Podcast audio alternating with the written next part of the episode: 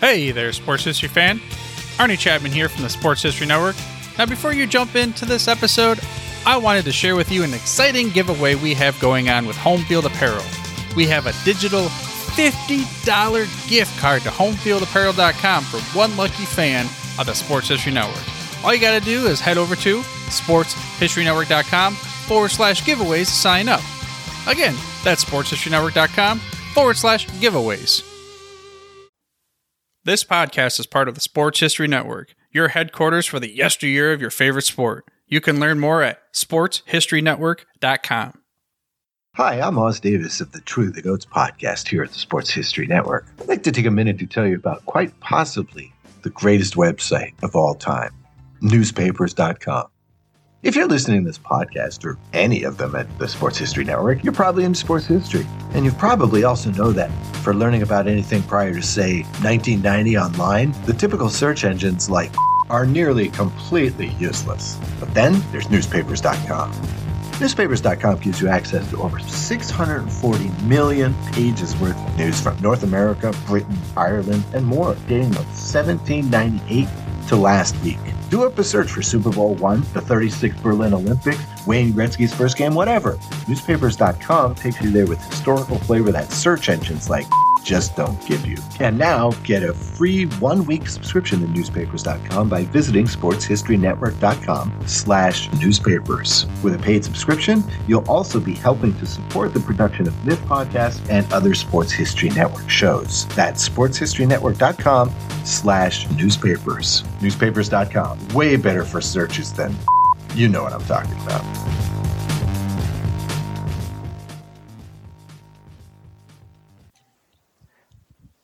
Hello, old sports, and welcome to the Hello, Old Sports podcast on the Sports History Network.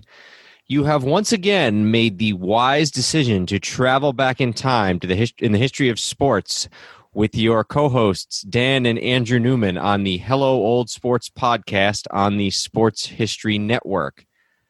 Baseball season is in full swing, and so we thought it would be a good idea to examine some baseball topics over the next couple of weeks. And what we have here today is the first episode of a two episode series on the Baltimore Orioles of the 90s.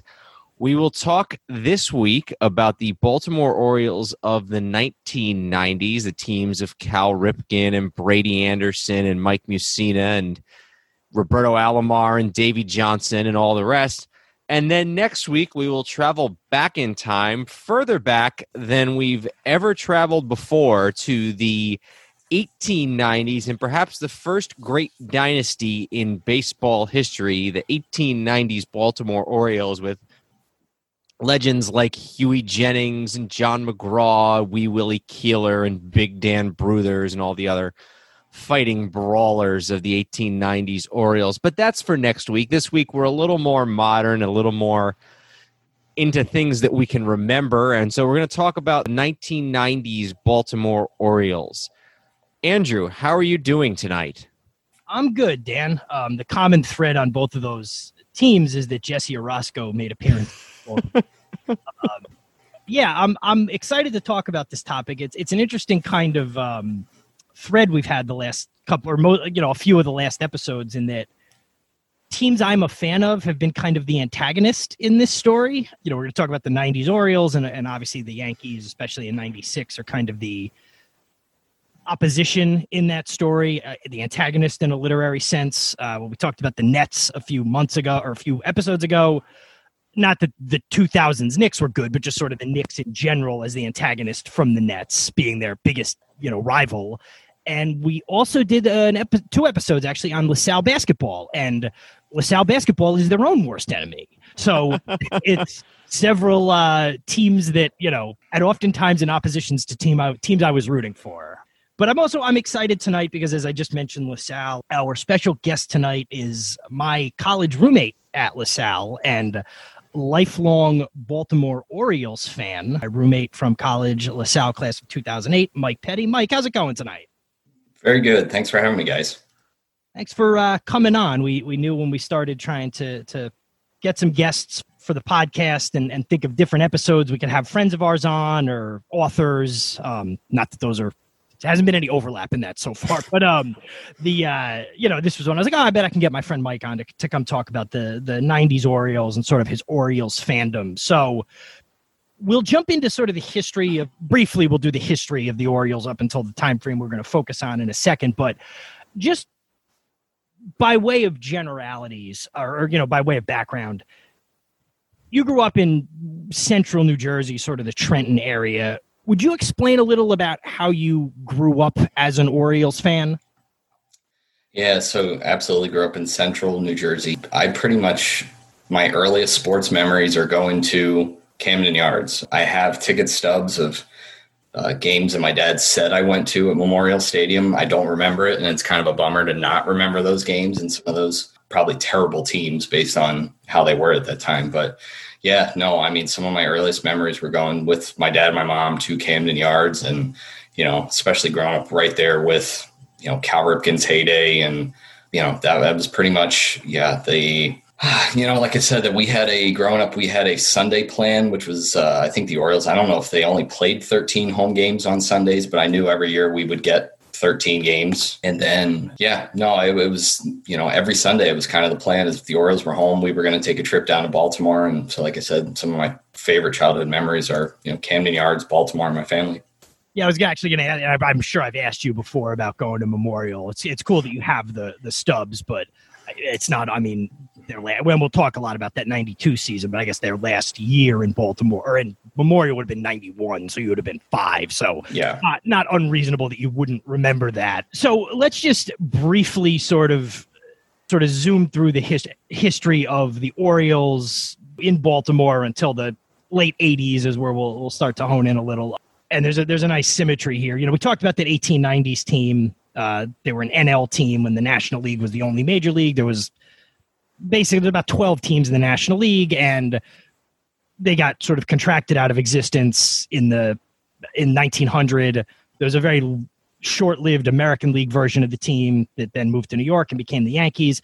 And then for about 50 years, there was various iterations of a minor league franchise known as the Baltimore Orioles. So really, the Orioles name has been the Baltimore major league team for a very, very long time. And then in 1954, they moved from modern day Orioles traced back to the St. Louis Browns, which is interesting because you live in St. Louis and you have for for quite a while now since college. So I've always just thought there's a little bit of uh, of symmetry there that you're an Orioles fan in St. Louis, and not that I doubt there's too many people fondly remembering a team from 70 years ago who was mostly terrible the whole time they were there. But it is interesting. It's it is weird. It'll occasionally wearing something Orioles out here, and I think there'll be someone whose grandfather was a Browns fan, and you'll get that kind of crossover. And even at Busch Stadium, they'll sell. You know, they still sell Brown stuff, which you and I talked many times about my dream of a Cardinals Orioles matchup where they'll actually wear Browns uniforms and have that, you know, to go back to those World Series they played against each other. And I yeah. think the other thing that's worth noting about the Browns is that unlike so this is the 50s and i think the browns moving to baltimore was that like the i think they were the second team to move in the 50s first was the braves went from boston to milwaukee and then you had the browns became the orioles and i think after that was the when philly with athletics moved to kansas city right?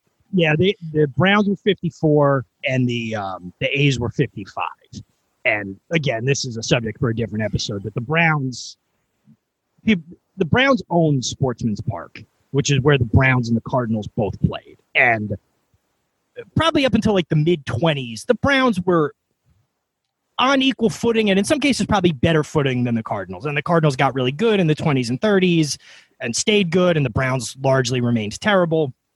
But they still own the stadium. And when Bill Veeck took over, he was like, you know, they're a better team, but we own the stadium. We're on better financial footing. We can probably force them out of St. Louis. And then the Cardinals got sold to the Busch family. And Bill Veeck right away was like, I'm not forcing Gus. I think the quote is he's like, I knew I wasn't forcing Gussie Busch out of St. Louis. so he tries to move them. And his, his, and say what you will about Bill Veeck, but he was a forward thinking guy. And his plan was, I'm going to move to Los Angeles And he was all set to move to Los Angeles. And at a meeting of the American League where they had to approve the move, the most powerful team in the American League at the time, the New York Yankees, wanted Bill Veeck out.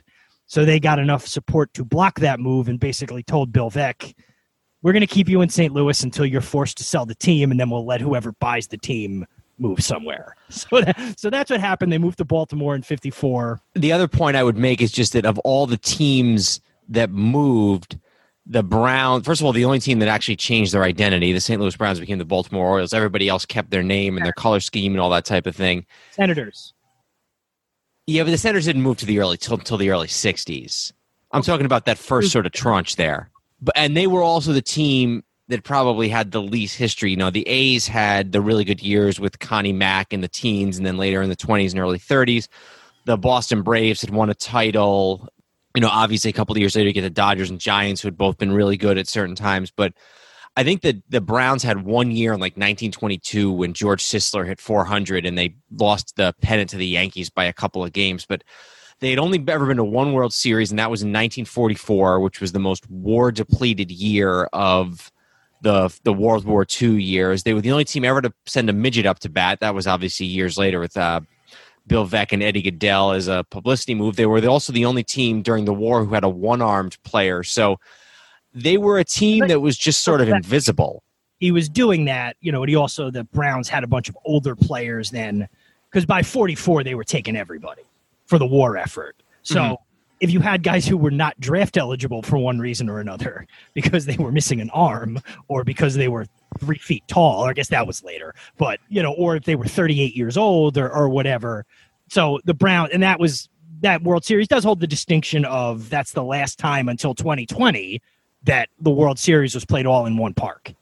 The Yankees and Giants did it in 21 and 22, and then the Browns and Cardinals did it in 1944. That was the only Browns World Series, and it was the only time that two teams from St. Louis played each other in the World Series. You've had, you know, you've had quote unquote Subway Series in Chicago. You've had them in Boston. You've obviously had a bunch of them in New York. That was the only one ever in St. Louis. Yeah. So not to you know because we got some time to cover here. So the Browns move in '54 since World War II ended. They had been awful in St. Louis. They'd been in either seventh or eighth place, and it's not like things were immediately better in Baltimore. You know, they were not that there were expansion teams then, but they were, for all intents and purposes, starting over. The Colts had been in Baltimore for a couple of years at this point. Right, the Colts started in the early '50s, right, Dan? Yeah, there was an expansion Colts for like one year in like 1951, and then that team went away pretty quickly. And then I think a couple years later was when the Colts came to Baltimore, the team, you know, the classic blue and white Colts that were really good, really fast with Unitas and Weeb Ewbank and Raymond Berry and all those guys, you know, ended up winning a couple of championships in the late 50s. So, yeah, that was sort of when sports, you know, I, th- I think I'll look up real quick, but I think the Colts franchise beginning was within a year or two on either side of the Orioles coming from St. Louis. So it all sorts of ha- sort of happens at once in Baltimore. Yeah. So you know they're they they're not great for a lot of the late fifties and early sixties, and then uh, by the early sixties, you know, 64, 65, there's a couple of second place finishes, and then 66 is really when the golden era of Orioles baseball that, that continued till the 80s in various iterations began sort of also probably not totally coincidentally, but as the Yankees 40 year run was ending, the Orioles for the next 20 years were probably the premier team in the American League. So, you know, Mike, obviously I know being my age, you weren't around for that, but between your dad and just history of the team, any sort of thoughts you have on those 60s teams predominantly we'll get to the 80s in a little while but you know just growing up and hearing people talk about them and seeing highlights of brooks robinson and jim palmer and all of that just anything you have to say about those teams earl weaver obviously you know now would be a good time for that yeah, I mean, uh, I definitely burned up some VHS tapes of those old, uh, you know, highlights of the World Series, you know, like this week in baseball style videos that we used to watch. Yeah, no, I just obviously the 66 team is the one where Frank, the Orioles trade for Frank Robinson and kind of really puts takes the Orioles, you know, to that next step.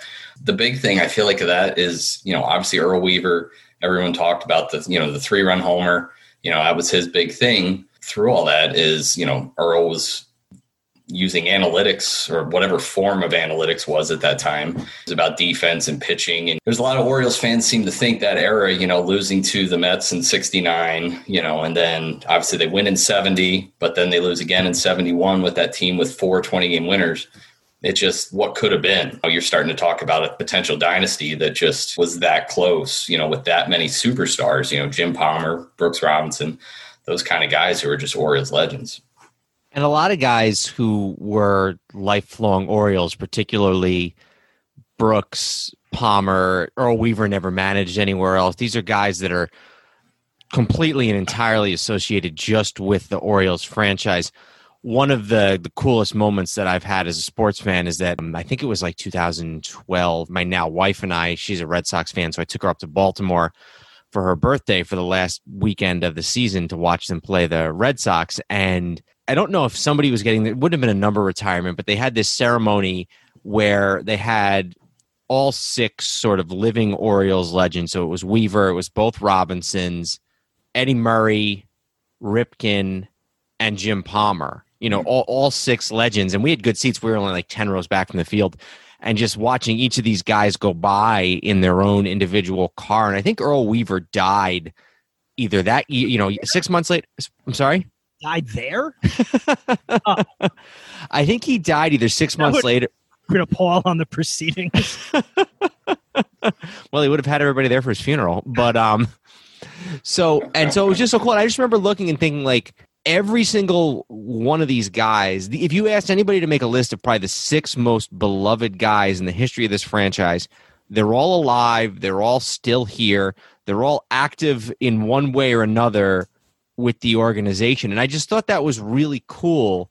And I think that's probably because they got so good not too long after moving to Baltimore and becoming the Orioles. So they had this really, you know, this really good history, a lot of which we're going to talk about, squeezed into this couple of decade period. And I think it also, if you consider the context of, and it was actually interesting to hear you.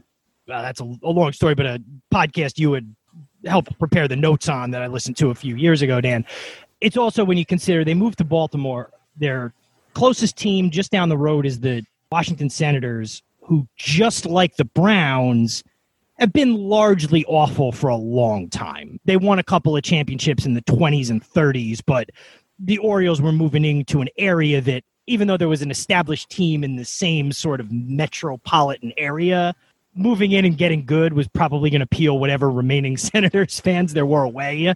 So, you know, they kind of moved into virgin territory and were able to, by getting good so quick, become the biggest. I, I mean, you'd have to say from the early 60s until the early 90s at least, the two teams, the biggest teams in the Baltimore Washington metropolitan area were the Redskins and the Orioles by a mile. And I guess, you know, some college, but those two teams by a mile. I think absolutely, and I think it's also interesting that the one sport that Baltimore didn't have, I'm sorry, the one sport that DC didn't have from 1983 to 1986 was the one sport that Baltimore had. And so even, you know, I, have heard stories about how Oriole games in a lot of ways were extensions of DC. So some of the you know the big law firms and lobbying firms and you know all the you know the money and everything that gets thrown around DC that the ones that now have box seats at the Nationals games had them at Oriole games. And you know when Bill Clinton threw out the first pitch when he was president he went to Baltimore. And so Baltimore even to this day sometimes you know like in the post and you know in the papers th- there's some Orioles coverage that you can tell is sort of a legacy of the way things were before. And so part of the objection when they brought in the Nationals all those years later, it wasn't just about TV. It was also just about the fact that all of these heavy hitters that were driving the 50 some odd miles to Baltimore to go to a game were now going to stay much more local in DC. So let's just zoom ahead a little. They, win championships in 66 and 70. 69's the they they get to the World Series 3 years in a row. 69 they lose to the Mets, 70 they win 71, they lose to the Pirates. Throughout the 70s, they're a, a, an upper echelon team. The AL East gets better. The Yankees are good. The Red Sox have their time. So the 70s are a little bit of a down, not down, but compared to the late 60s. Letting 79 is the uh, We Are Family Pirates World Series. So they end the, the 70s the same way they begin the 70s, which is in a World Series with the Pirates that they come out on the short end of. Hey, Andrew, can we just can we just fat like think about for a second? Can you imagine how wild it would be to see a team with four 20 game winners? That's like 71 team. Just the idea that we don't have guys. I don't know that the Orioles team this year will have four guys pitch to like start 20 games, let alone win 20 games. Yeah, let me. I'll pull up the numbers here. So 71. Did anyone else even start a game for them that year? Yeah, it looks like they had three guys start a few other games for them, but for the most part, it was these four. And I'll, I'll give you the numbers: Mike Cuellar, 20 and nine, 3.08 ERA. Pat Dobson, 20 and eight, 2.90 ERA. Jim Palmer, 20 and nine, 2.68 ERA. All three of those guys started either 37 or 38 games, by the way. And then Dave, Mc, Dave McNally, 21 and 5, 2.89 ERA. So that's just the four of them combined is what 81 wins just without anybody else winning a game. And honestly, McNally might be the one who's the most impressive. The guy won 21 games in 30 starts. Is an 808 winning percentage. That's crazy. That's something you see from like the 19 teens. Yep. Yeah, and that's and and still, I mean, this is and if you look at the complete games, I mean, I know it was a long time ago, but it wasn't 1905. There was relief pitching by then. And Cuellar 21 complete games, Dobson 18, hmm. Palmer 20, and McNally 11. So, you know, th- these were wins that these guys earned. They weren't cheap wins, is what I'm trying to say. They weren't going five innings and letting the bullpen finish it for them. 79 they lose, but you know things are still similar. They're you know they're a, a perennial powerhouse team, and then we'll talk about 83 here, but 1982 is the beginning of an era that would last for the better part or pretty much entirely two decades and that was when Cal Ripken Jr. made his debut as a Baltimore Oriole, and he won. Was he Rookie of the Year in '82? He was. And Mike, still, I'm assuming to this day, still far and away your favorite Oriole, correct? Yeah, far and away. And I think I told you this story. The it's it's a family squabble early in my childhood because uh, my mom had a crush on Mark Belanger and was not very happy about a young guy named Cal Ripken coming in and uh, inserting himself into the lineup. so he immediately comes in and becomes, you know, really the face of the the franchise, and like I said, would remain so for two decades. Rookie of the year in '82, MVP in '83, his first of two. 83, they are 98 and 64 team. They win the World Series against the Phillies. I've talked about this a little before. Um, I actually gave it to Mike, you know, because we talked, our family's from Philadelphia and, and moved to New York in 1969. But my grandfather grew up in Philadelphia and was there for a good portion of his adulthood and a couple of his. My father never really passed on the Philly I shouldn't say really at all. I mean, I spend half of my day screaming about how much I hate the Eagles. I can't say, oh, it, it, he didn't really pass it along. But the Philly sports thing kind of faded for my dad, but a couple of my uncles kind of maintained it a little longer.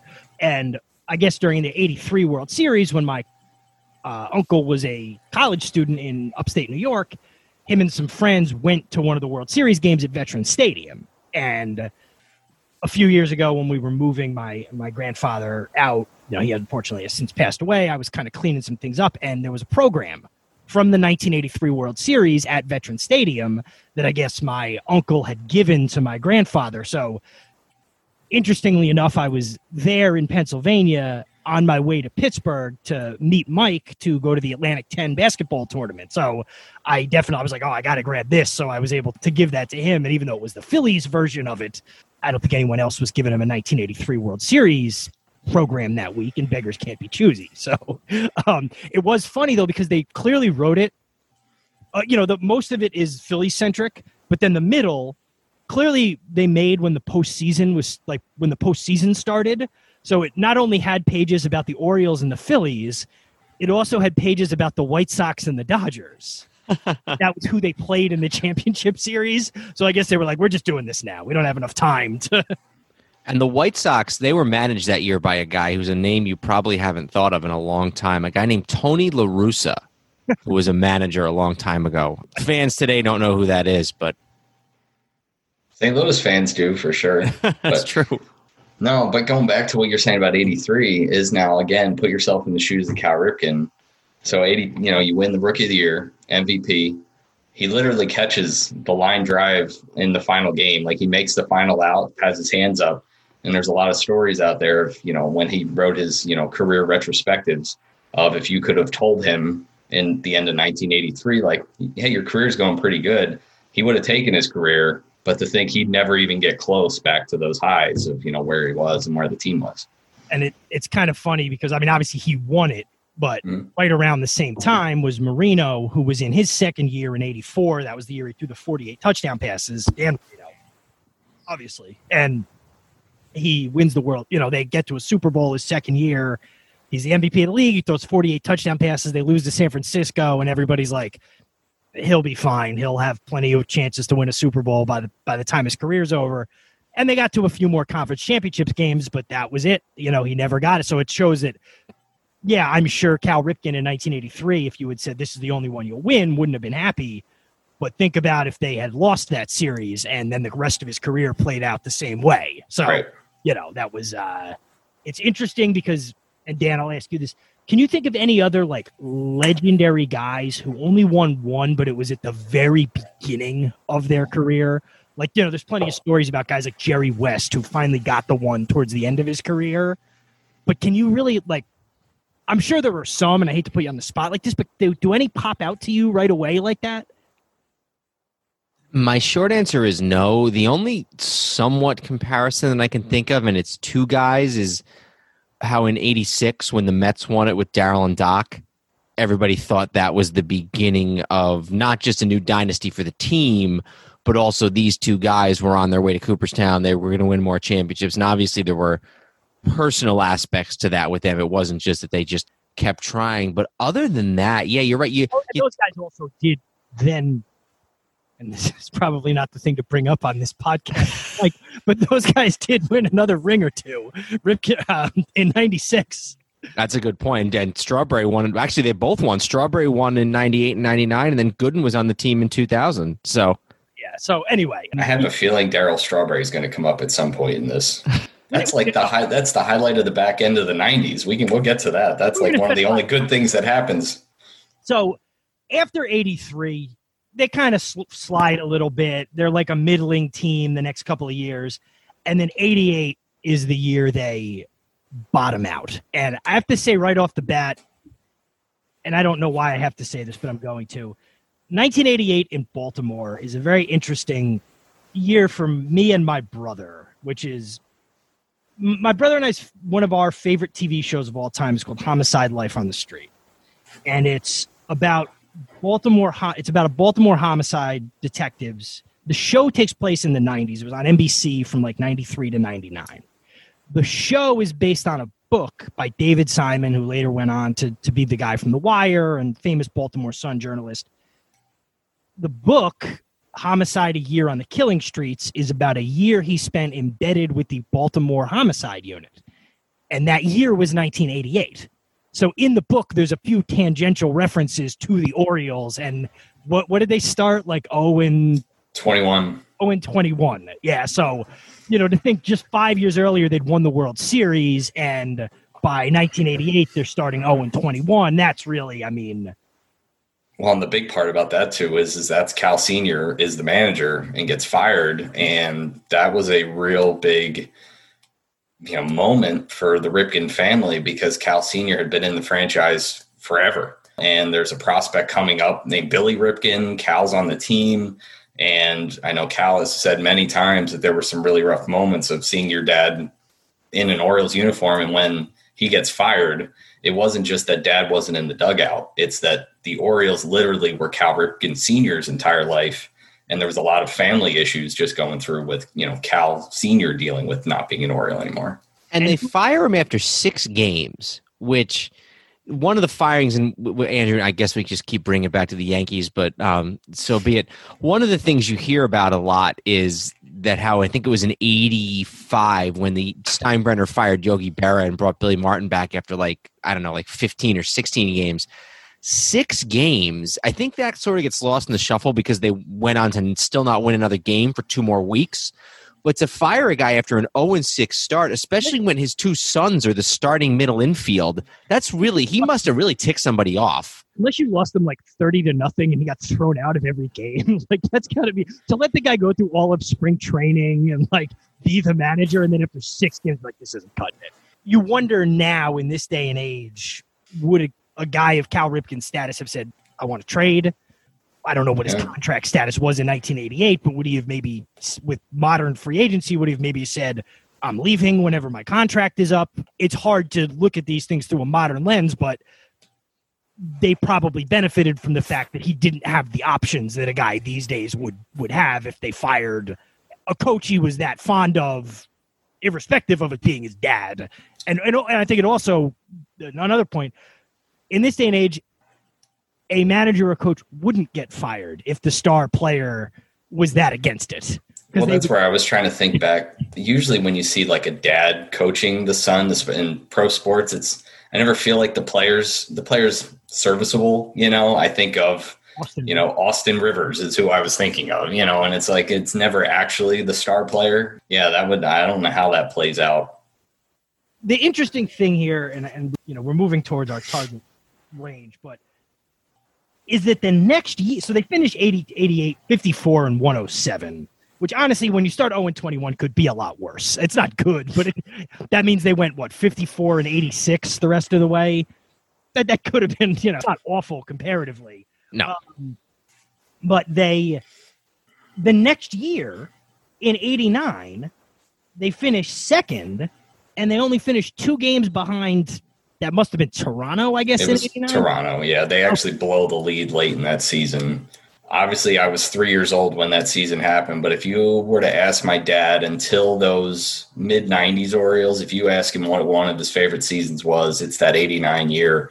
To literally only Orioles fans, it's the why not season. At some point, somebody, I guess there was a guy in the stands with a why not sign, basically like, uh, why not us, I guess. And the you know Dan, like you were saying about you know the Orioles and their history with their legends. Frank Robinson is the manager of that Orioles team. You know, it's it's kind of coming full circle, and yeah, they blow that lead late in that season. But there's a lot of people like really, you know, that's that's up there for them and they have the rookie of the year that year, which is their closer, Gregg Olson, who I, you know, not a, a, name that's sort of been lost to history, but you know, Gregg Olson's entrance theme was Wild Thing. He'd come in just like straight out of Rick Vaughn, like it was the whole thing. So yeah, he was a that's a fan favorite.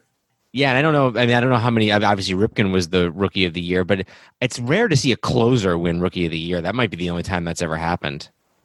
Hmm. So we'll zoom. You know, the '89 is a close call and then the, the year will really start that I think, even though it took a few years for the full performance on the field to catch up, the year that this all started to me, from my opinion, is 92. And we can talk about some of the players and some of the you know performance on the field because they did go from in 91 they were a 67 and 95 uh, sixth place team and by 92 they were 89 and 73 so they improved 22 games in 1992 and finished in third. But the big thing in 1992, and the thing that really, in large part, not exclusively, but in large part propelled what we're, you know, the, the eight or nine years we're about to talk about, was the opening of Camden Yards. I looked up because I was curious. Even in the golden age you know 66 to 83 we talked about from an attendance standpoint when they were at memorial even when they were a mid dominance in the american league at least they were middle of the pack sometimes lower when they were bad they were towards the very bottom of the league. And when camden yards opened in 92 89 to 91 they were fourth or fifth in attendance which i'm assuming is that by then they had people knew, hey, Memorial's not going to be around much longer. We should go. So there was an uptick. Before that, they'd been really low. But then, starting in 92, the first year of Camden Yards, and from 92 to 2000, which by the last couple of years of that, the performance on the field had dropped off. They were first or second in attendance every year.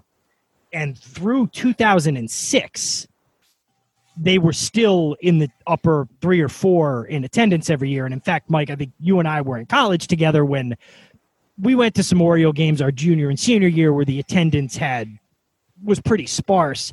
And I think sort of the thing was that by then it had been seven or eight years since it had been they'd been good, and they finally weren't able to live off the stadium's charm anymore.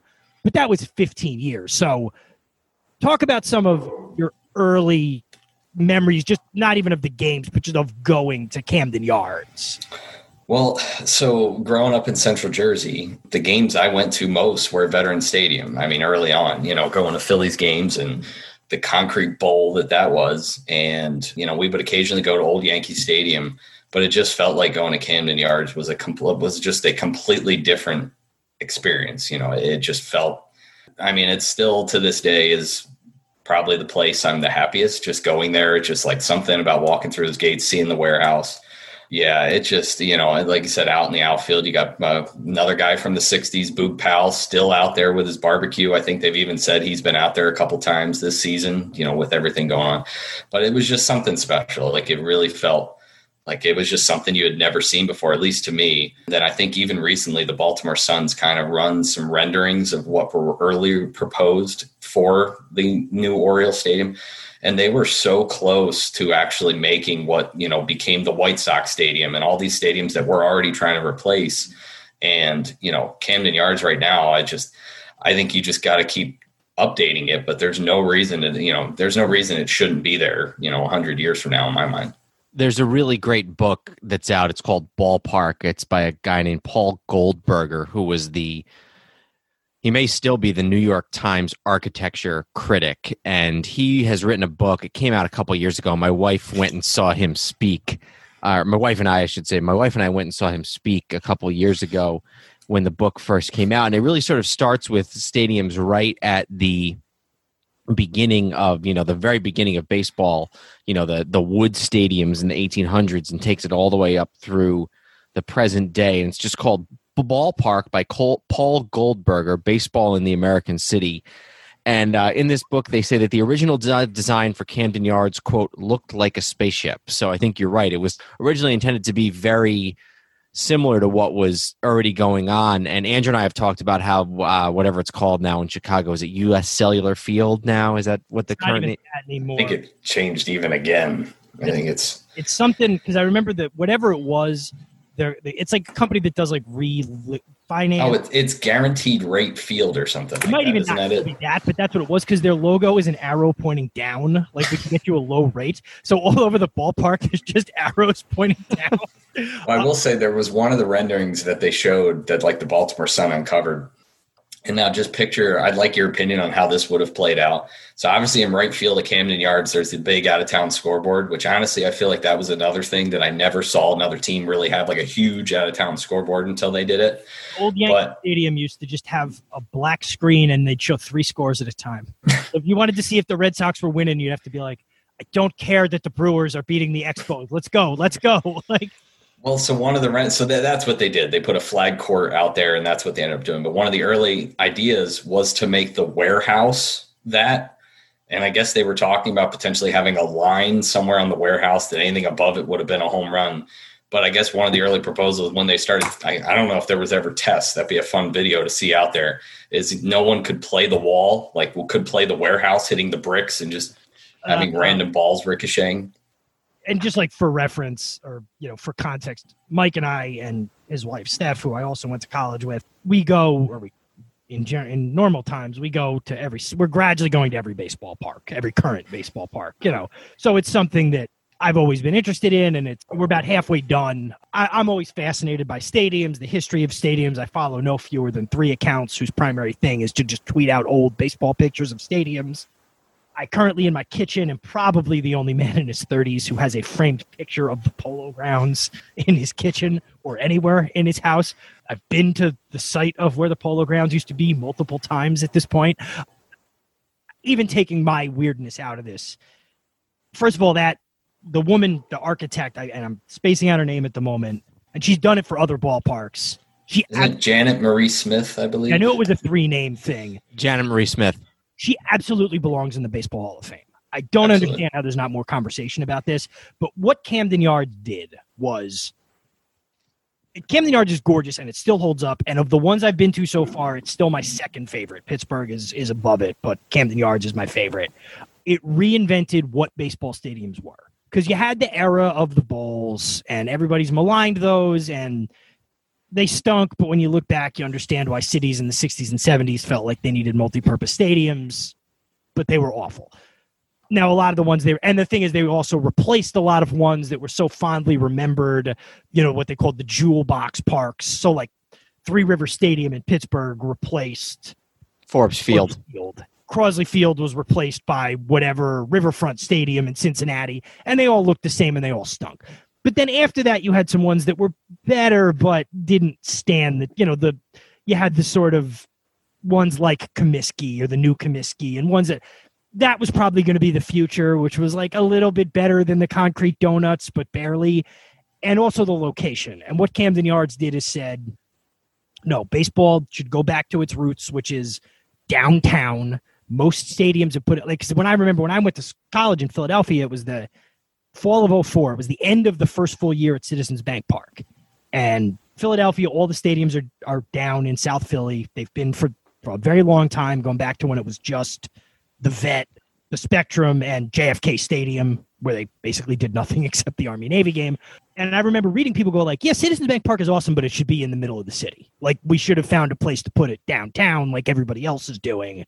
And most cities have now done that. Camden Yards set the tone of these brick stadiums that invoke retro, but don't keep the retro on the stuff that sucked. Like you still you don't go sit at a game and s- stare at a support beam the whole time and the open concourses and the sort of little boutique places to eat and things like that it really did change the game of baseball that stadium and it immediately and we'll get back to the actual on the field stuff here but it immediately impacted the Orioles' fortunes. I'm not saying it was just the stadium, but it's hard to imagine the Orioles having the mid 90s, mid to late 90s they had if they were still playing in a falling down Memorial Stadium or even a new stadium that was basically Comiskey Park.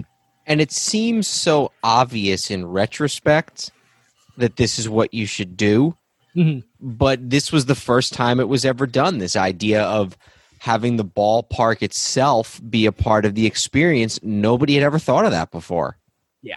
So, and I'll just real quick end on, and Dan will remember this, and Mike actually might remember this too when I came back that night. But um, you know, I had seen Camden Yards a couple of times when we drove to Florida to visit my grandparents, and you can you know you can see Camden Yards off 95.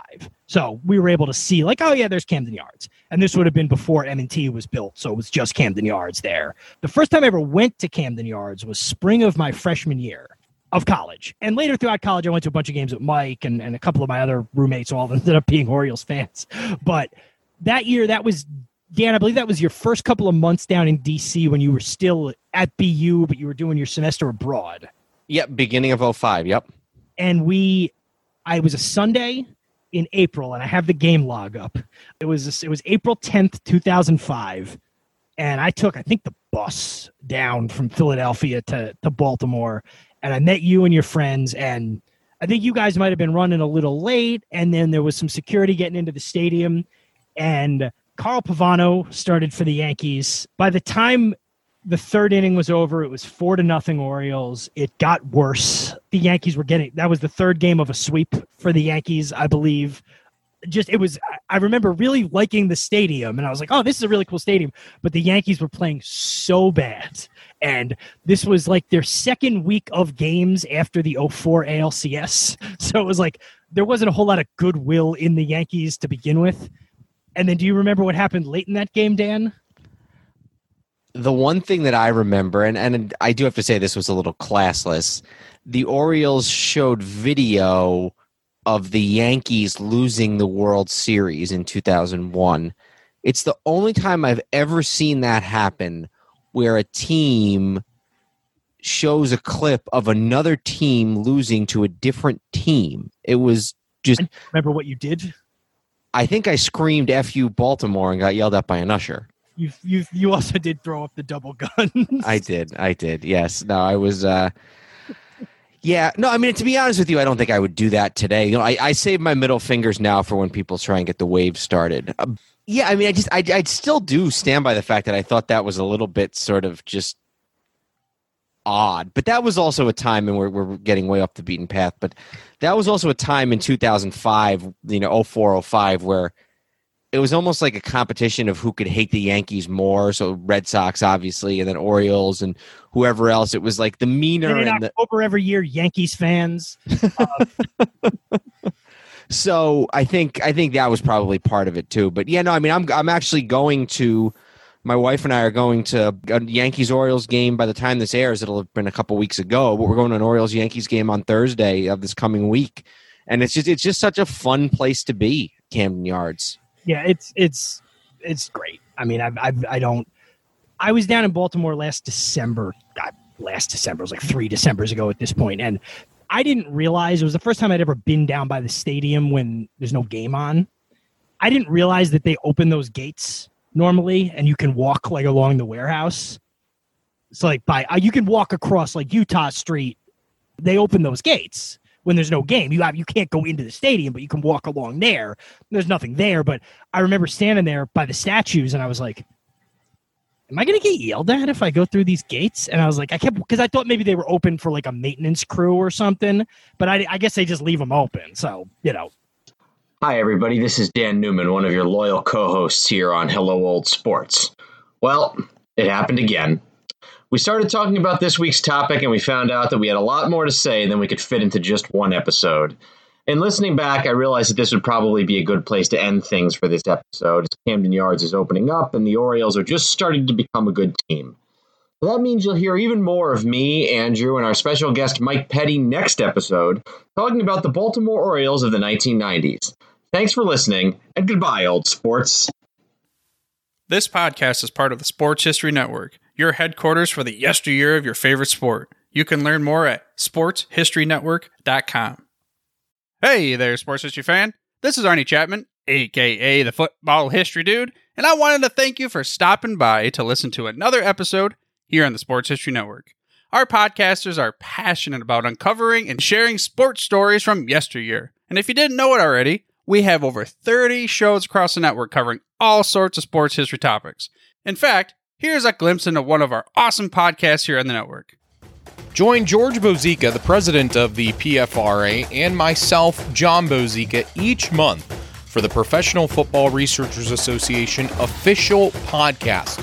We'll discuss the history of the game, the many names of the game, and so many different things for you, making the history of football not only entertaining, but fun at the same time as we join you on the Sports History Network on the official PFRA podcast.